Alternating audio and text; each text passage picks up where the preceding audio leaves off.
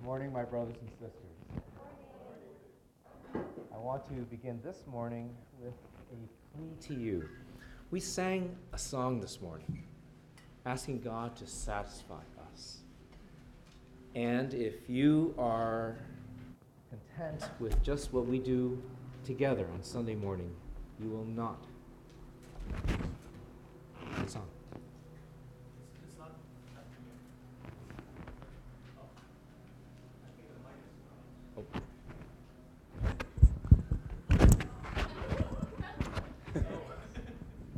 There we go. Sorry, everyone. How's that?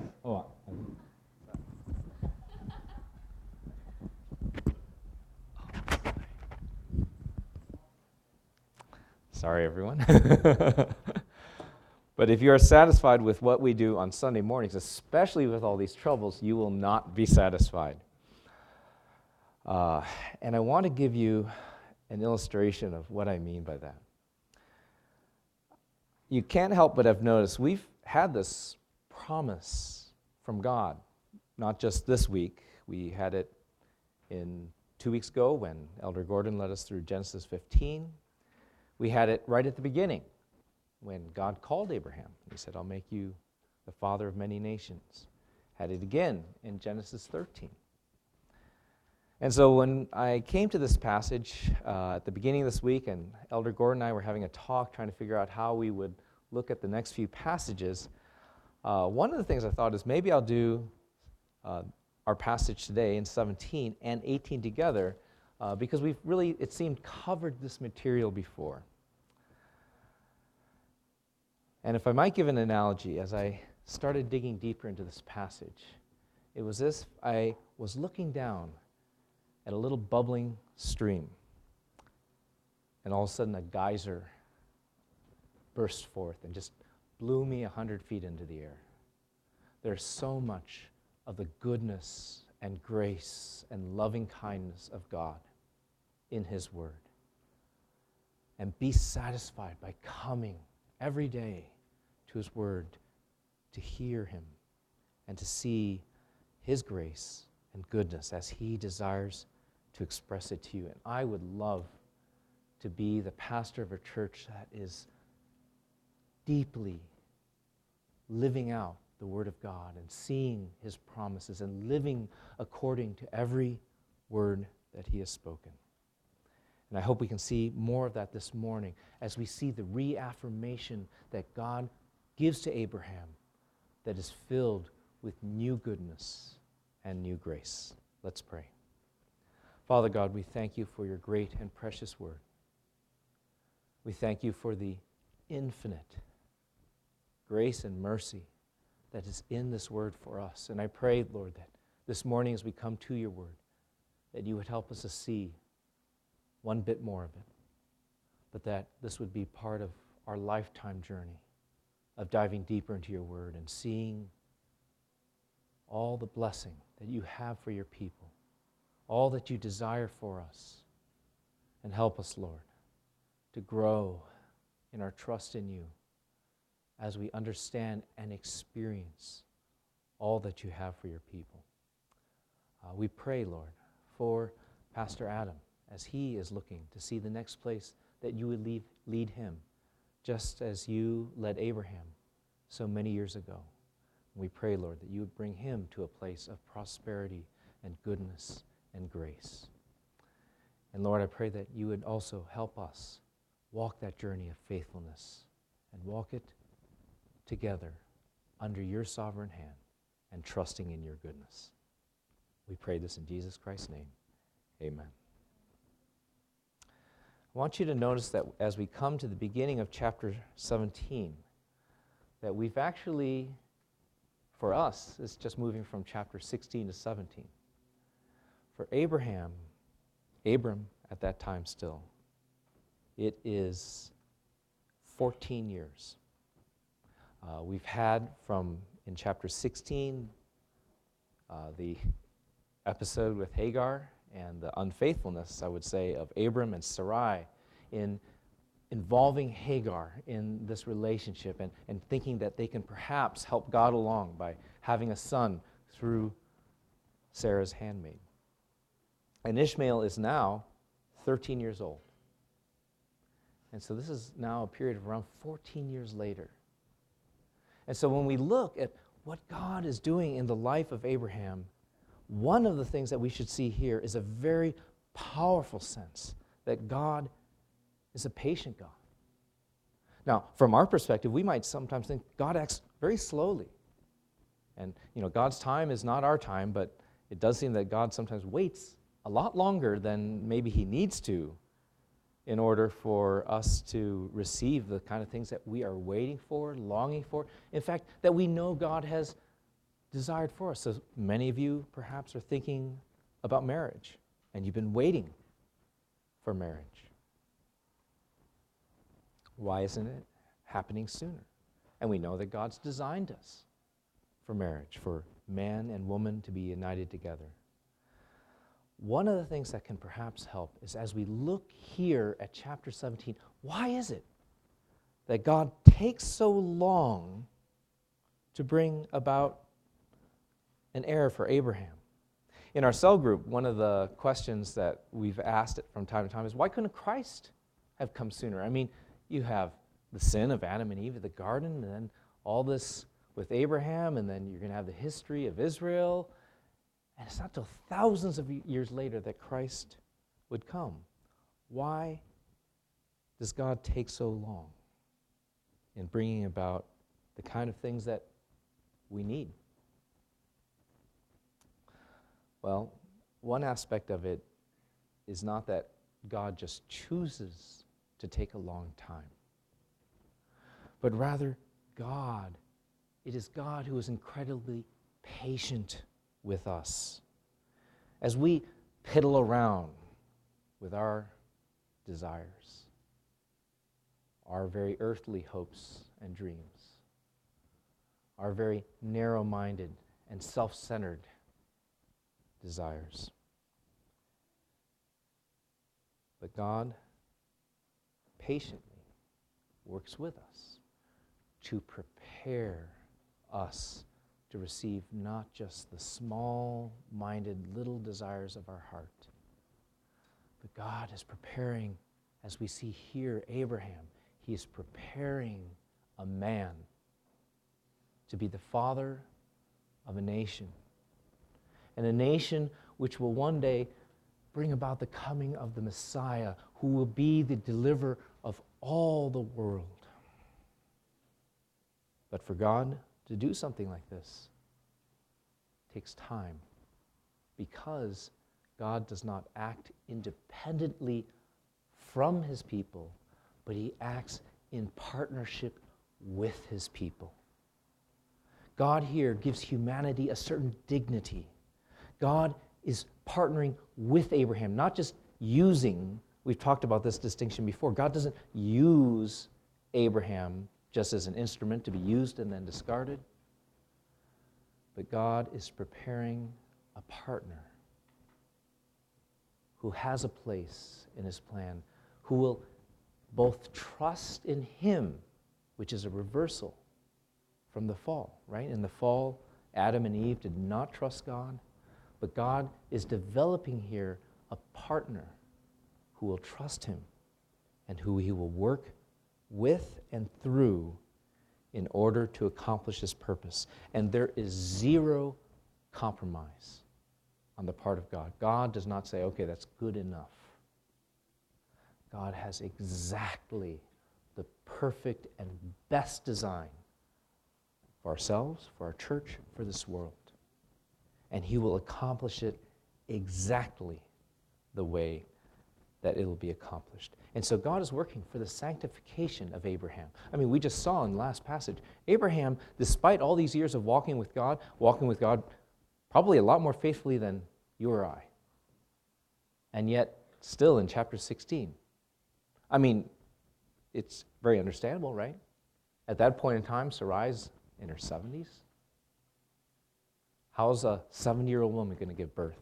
At this point, I think Abraham thinks, I've waited long enough. It's obviously not happening through Sarai. Maybe we can do it a different way. But there was a purpose and there was a reason that God was making him wait. And primary among them was the sanctification of Abraham. But there were many other things that are working alongside that. There is a reason behind everything that God does. And part of our sanctification process is to learn to trust God as He does things in His way, in His time, because His time is best. And His time is also our time, because that time that He uses is time of preparation. It's individual preparation, it's preparation of a community. And so God is working in Abraham's life to prepare him to be a great man. But to be the kind of man that God needs him to be takes time as Abraham learns to walk with God by faith. God is also preparing a community. God gave through Abraham and his descendants all sorts of, you can read through the Old Testament, it is full of signs that tell us who the Messiah is meant to be, prophecies concerning him and what he would do, illustrations showing us his nature. And think about it you have thousands of years of this preparation pointing us to who the Messiah had to be. One of the questions uh, with respect to the scripture is with, with respect to this idea of mystery. You know, there's divine mystery in what God does, and there's two aspects of it. One aspect of it is that there's mystery in God because his ways are above us. He is transcendent. And so some of what he does is beyond our understanding until he reveals it to us. And part of that revealing takes time as God develops our understanding of his nature. And he shows us who he is. And then we develop the categories to understand who God is. But another aspect of the mystery is this our hearts are very hard. And we do not want the kind of Messiah that we need. Jesus is exactly who we needed him to be. But he wasn't the kind of Messiah that we wanted.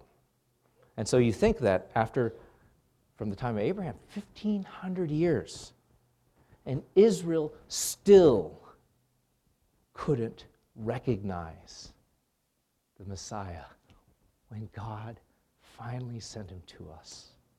There is a certain hardness of heart. Think about the, the disciples on the road to Emmaus after the crucifixion of Christ. Jesus doesn't say, okay, now that we've done everything, you can understand what's going on here. You slow of heart to believe all that the scriptures have taught. And so when we think about God and his timing, we do need to understand this God does it in the best time. And the best time is the best time for us as he works in our lives, as he prepares us for the journey that each one of us will be on. And that's not an easy lesson, especially today. I mean, one of the things that Irene and I saw this week that was just a little shocking to us. So, um, I kept her up a little bit late on Friday night because I was trying to get enough of my sermon done that I wouldn't be panicking on Saturday. And then around three o'clock in the morning, I was like, I can't do this anymore. So I, I, I, uh, I started looking at like, you know, um, online shopping, seeing if I might want to get something. Elder Gordon might be familiar with something like that. But uh, so I, I, found some uh, swimsuits for the boys, and I thought, oh, this is great. Then I can take. Then I got back to work.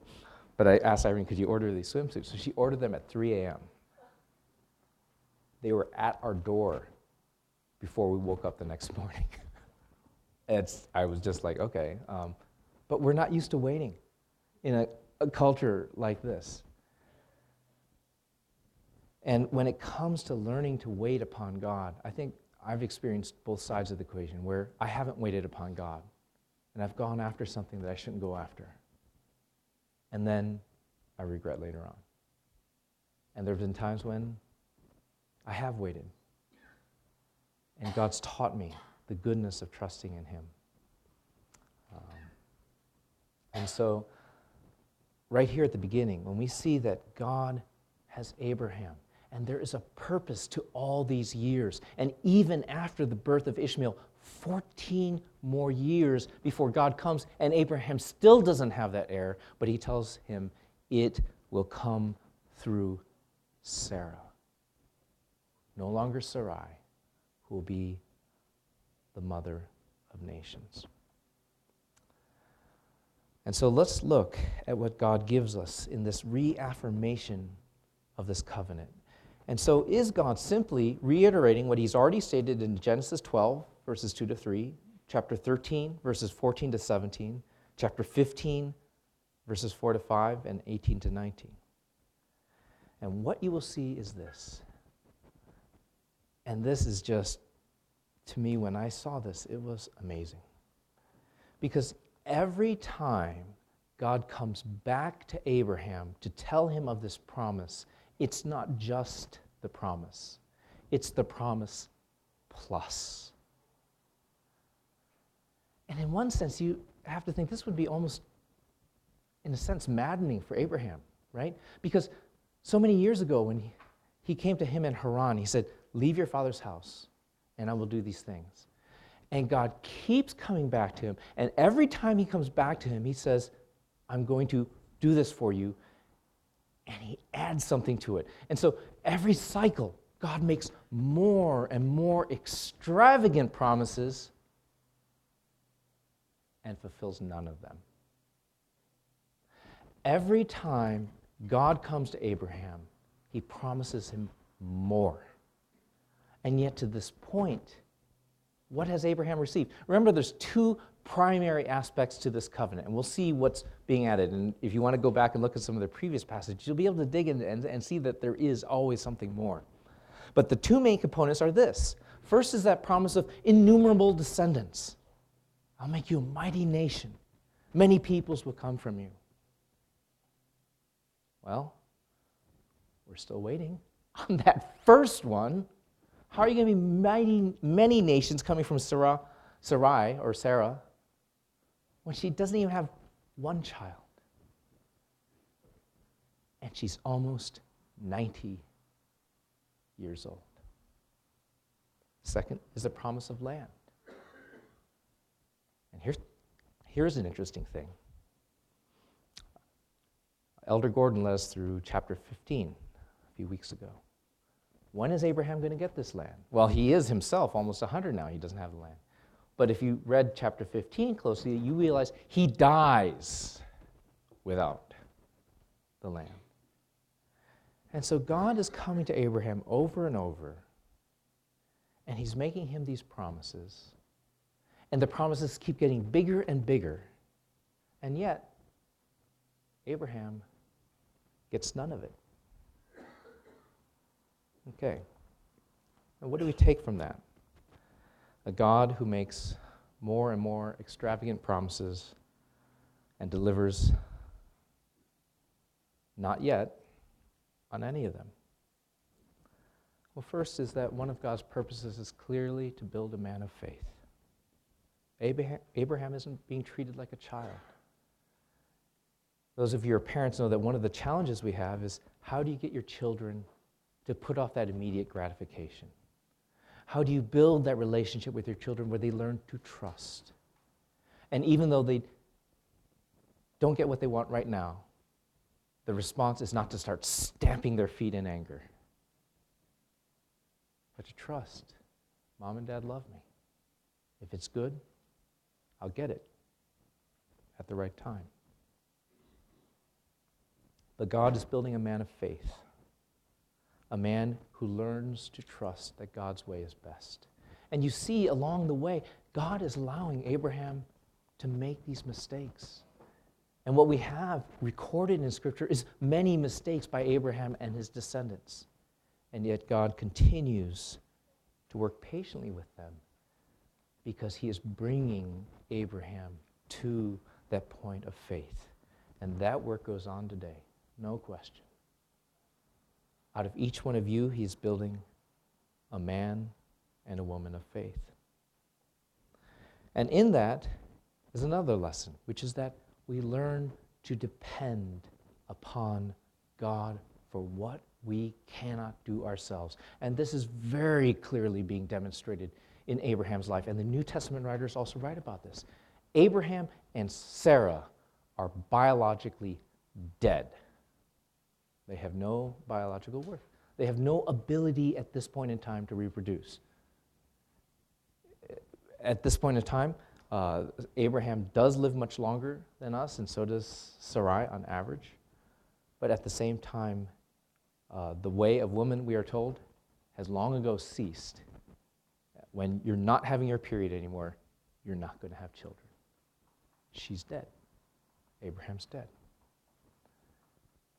And the deadness of Abraham and Sarah's ability to have children echoes something else that's dead, right? There's a deadness in you, and there's a deadness in me. Before God, apart from His grace and mercy, we are dead in our sins and trespasses, and we have no desire to follow God. We have no desire to honor Him and to seek His will before our own.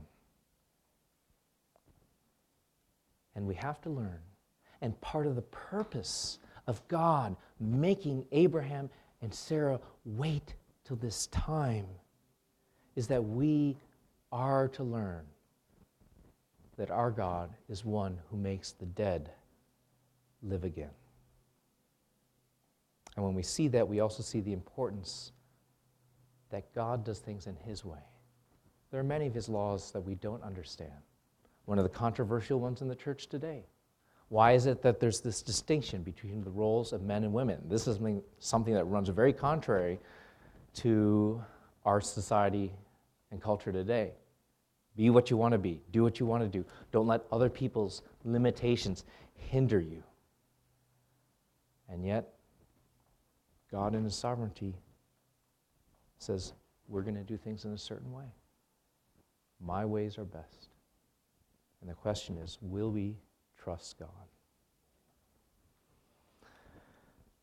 And so, coming into this passage now, what is it that we get in this passage where we see that God will now begin to expand upon these promises that He has been reiterating over and over through these chapters in Genesis?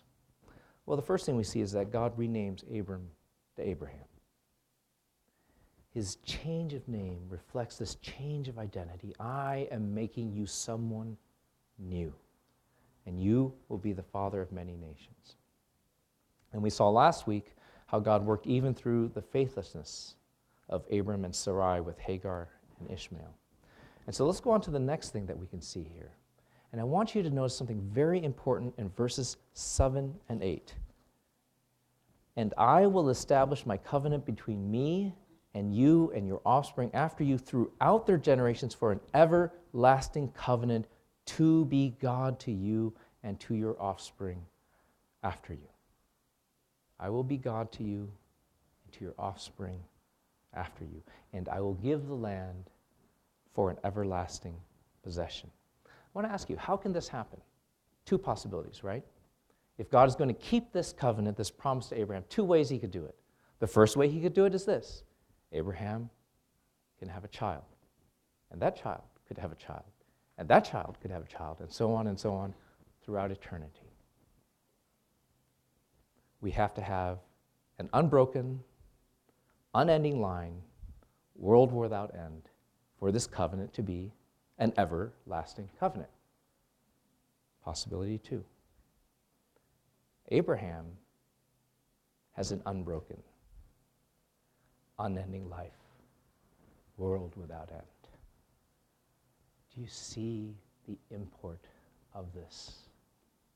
What is the implication of what God has just promised to Abraham? Eternal life, a new creation. We've talked about the importance of waiting upon God. But what if you die before you get married? What if you die before you accomplish the dreams that you intended to accomplish, before you cross off many items on your bucket list? Well, join Abraham. He waits his whole life before God finally comes to him in this passage and says, This time next year, finally, a son. The land, it's an everlasting possession for you. You're going to die before you get it. How can God keep this promise to Abraham? How do you get the land for an everlasting possession if you're going to die? You have to have a new life. There has to be a new creation. See, we can dispense with that first possibility, that of an unending line, child after child, in favor of eternal life. Do you see what God says to him in verse 7? I will be God to you in an everlasting covenant. Remember how Jesus answered the Sadducees, and the Sadducees were disputing that question of the resurrection? And, and Jesus' reply to these experts in the law? You err because you do not know the power of God nor the scriptures. And you remember what verse he quotes? I am the God of Abraham, Isaac, and Jacob. And God is not the God of the dead, but of the living. Right here in Genesis chapter 17, we have the guarantee of eternal life and a new creation. Canaan is given to Abraham for an everlasting possession. In chapter 15 of Genesis, in verses 13 to 15, we know that Abraham will not inherit it before he dies. What does that mean? Abraham will receive them after he dies. And so, when we look at that, what can we say? Well, foolish Sadducees who do not know the power of God nor the scriptures, and foolish me and you. When we don't wait upon God and we take matters into our own hands and we choose to sin to obtain the temporary desire of our hearts in favor over the promises of an infinite, eternal, loving God.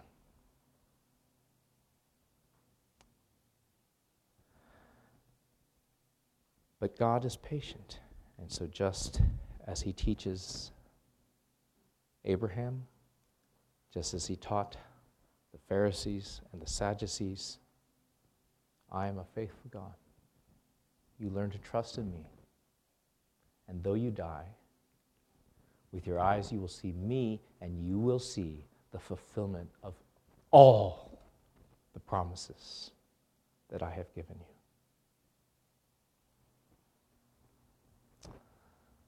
one final point this morning. And so, as we see the development of what God is doing here, first we see that, yes, you have these promises. I will keep these promises to you. And here we see the way I will keep these promises to you I will give you eternal life, I will make a new creation. And we also see here that the decision to participate in the covenant is a choice no one is compelled to participate in this covenant. God does not force the covenant either upon Abraham or any of his descendants. Now, on the one hand, do they earn the promises that God gives them? And the answer to that is no. But there is a sign that God gives to Abraham and his descendants. If you would remain in this covenant, if you would not be cut off from my covenant and cut off from my relationship with you, there's something you must do.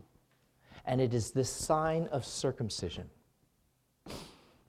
Now, uh, many of you will be familiar with the idea that there are many different ways that circumcision is looked at in terms of especially the church today. And there are many churches and uh, denominations that feel that baptism is basically the replacement for circumcision. I think that is too simplistic an analysis because there's both continuity and discontinuity in terms of how that sign of circumcision continues to this day. Uh, part of it is what, what, what did the mark of circumcision do for the covenant community in Abraham's time? It marked you as either in or out of the covenant. You were either in the community if you had this mark, or you were out of the community if you did not have this mark. And we see the development. So, just like with Abraham and the Abrahamic covenant that God makes with him, there's also development in this idea of circumcision. And there's many passages that deal with it. I'll take you to just a few of them today. Deuteronomy chapter 30 and verse 6. And the Lord your God will circumcise your heart and the heart of your offspring, so that you will love the Lord your God with all your heart and with all your soul, that you may live. And so there was a certain mark that was a choice that showed you were a member of the covenant community. And there was another way in which you would be able to participate in the covenant community that God was one day going to make, a greater kind of covenant community, the kind of community that you are in today and that is his church. And that mark is an inward mark. It is the mark of a transformed heart. What saves you? You're not saved by praying a prayer with your Sunday school teacher. You're not saved by being baptized. There are a lot of baptized people who will go to hell. But if you have the seal of the Holy Spirit in your heart, the power of the Holy Spirit working to transform you, if your heart has been circumcised, as Deuteronomy chapter 30 says, you will live. Colossians, Paul picks up on this in Colossians chapter 2, verses 11 and 12. In him also you are circumcised with a circumcision made without hands by putting off the body of the flesh by the circumcision of Christ, having been buried with him in baptism, in which you also were raised with him through faith in the powerful working of God who raised him from the dead. A similar passage, Romans chapter 2, verses 25 to 29. For circumcision indeed is of value if you obey the law, but if you break the law, your circumcision becomes uncircumcision. So if a man who is uncircumcised keeps the precepts of the law, will not his uncircumcision be regarded as circumcision? Then he who is physically uncircumcised, but keeps the law, will condemn you who have the written code and circumcision, but break the law. For no one is a Jew who is merely one outwardly, nor is circumcision outward and physical, but a Jew is one inwardly, and circumcision is a matter of the heart, by the Spirit, not by the letter. And so, I hope this morning as we see these extravagant promises that God has made to Abraham. I will be your God, and I am not the God of the dead, but of the living. Abraham, you have eternal life. But there was a response that God asked of Abraham Will you respond in faith? Will it be your choice and the choice of your descendants to enter into this covenant community? And the way you do that is by circumcision. And in a similar way, the choice is before each one of you today. Will you enter into this covenant community of God, the church, by circumcision, but a circumcision of the heart? In other words, are you living that transformed life? The life of obedience, the life of repentance, where you see how you've been living and you understand, I no longer can live in the way I have been living. One of the most powerful conversions I've ever witnessed in my life, there was a fellow in my previous church who just, uh, he had come to church a few times with his wife and just was really friendly and loved to talk about sports. And, but just had very little interest in any, any spiritual matters. And I remember there was one Sunday morning, I was sitting in the sanctuary. It was a combined service, which we all know and love because we all love translated sermons because you get to hear everything twice, and if you miss it the first time, you can maybe get it the second time. Actually, most of us don't like that, right? but, and so it was during one of the translated parts, I just turned around because I was looking around, and I saw this guy. And even just physically, you could see there was something different here's this guy who had no interest in church whatsoever, and he was sitting in this translated service. He had his cap off, which he always used to wear, and his eyes were just locked on the preacher. And I thought, that is really weird. And I went up to him after the service, and I just said, Hey, Mike, uh, I couldn't notice it. Just seemed like there's something different today. And he said, Oh, yeah. He'd been driving through Iowa, and out of nowhere, God just put it in his head after he went to a bar and was drinking.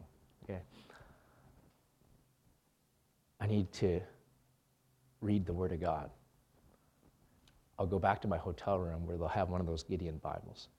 And he goes back and he does that Bible study method we all say don't do. He just opened it up, put his finger down, and read. And it said, You must no longer live in the way you have been living. Right there. You pass from death into life. And that's the choice for each one of us today. God's calling you to a new life. If you receive Him, and it's your choice, just as it was the choice of the Israelites so many years ago to be circumcised or not. But will you ask the Lord Jesus into your heart? Repent of your sins and live according to His truth. If you do, He will be faithful. And you will be marked with the unfailing mark of life and life abundant, where all of God's promises will one day be yours. We're privileged this morning because we're going to have the opportunity to hear the testimony of someone in our church who has lived many years faithfully before the Lord. And I think it's a great blessing for us that we have faithful brothers and sisters. Uh, many of them are elders in the church who we can hear and learn from and see if God has kept his promises to them and they are trusting in those future promises, I too can trust. And so I'm going to close in prayer, and then Mrs. Ott, I'm going to ask you to come forward and share your testimony with us. Let's pray.